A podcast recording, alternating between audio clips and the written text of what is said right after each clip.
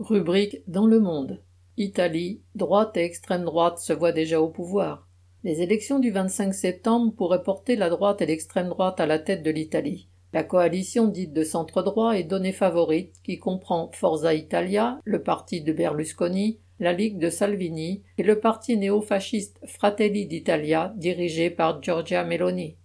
L'accord entre les trois partis de la coalition prévoit que le poste de chef du gouvernement revienne au parti ayant le plus de voix. Or, alors que le gouvernement Draghi se voulait un gouvernement d'union nationale, Fratelli d'Italia avait refusé de s'y joindre. Cela lui permet d'apparaître comme le seul parti d'opposition et pourrait mettre Meloni à la tête du gouvernement. Ainsi, un parti héritier direct du parti fasciste pourrait se retrouver à la tête du pays. Fratelli d'Italia, frère d'Italie, reprenant le début de l'hymne national, est le successeur d'Alliance nationale et du MSI, le mouvement social italien.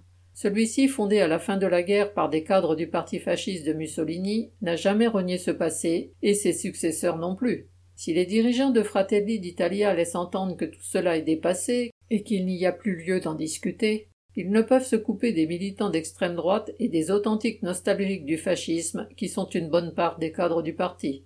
Mais s'ils peuvent aujourd'hui se considérer aux portes du pouvoir, ils peuvent en remercier les autres partis et les institutions. Longtemps après la guerre, dans un pays marqué par vingt ans de dictature qu'il venait de vivre, le parti néofasciste a en effet été tenu en dehors des coalitions gouvernementales, tout en recueillant régulièrement 5 à 10% des voix. Dans les années 1980-1990, des dirigeants politiques ont estimé utile de mettre fin à cet ostracisme et de permettre à cette frange d'électeurs, et surtout d'élus, de participer aux majorités de l'Italie dite démocratique. Au moment où le Parti communiste reniait ouvertement son passé pour se transformer en un vague parti démocrate, l'intégration des néofascistes apportait opportunément un contrepoids, rendant possible la constitution de majorités de droite. C'est avec la caution du parti de Berlusconi, mais aussi celle du Parti démocrate ex-communiste, soucieux de se montrer responsable, que s'est opérée la normalisation du parti néofasciste. Elle s'est accompagnée d'une réhabilitation discrète du passé fasciste, faite de discours renvoyant dos à dos les partisans communistes et les chemises noires de Mussolini. Tous auraient été des jeunes sincères, trompés par des idéologies totalitaires n'ayant plus de sens à notre époque. En même temps, les campagnes anti-émigrés donnaient le droit de citer au racisme.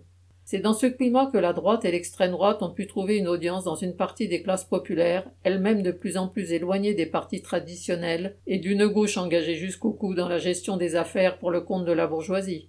Cette campagne électorale aura vu Giorgia Meloni et Matteo Salvini faire assaut de démagogie et jurer que leur gouvernement fera tout pour aider les Italiens à payer les factures d'énergie en hausse, tandis que le dirigeant du Parti démocrate, Enrico Letta, continuait imperturbablement à regretter la fin du gouvernement du banquier Draghi. On voit pourquoi de nombreux votes populaires se détournent vers la droite et l'extrême droite et aussi largement vers l'abstention.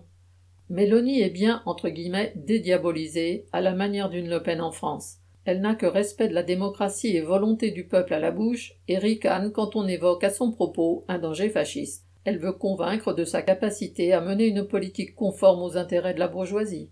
Mais si l'aggravation de la crise nécessitait d'en revenir aux méthodes fascistes de gouvernement, Fratelli d'Italia, la Ligue et le milieu d'extrême droite qui les entoure ont bien des éléments qui ne rêvent qu'à cela.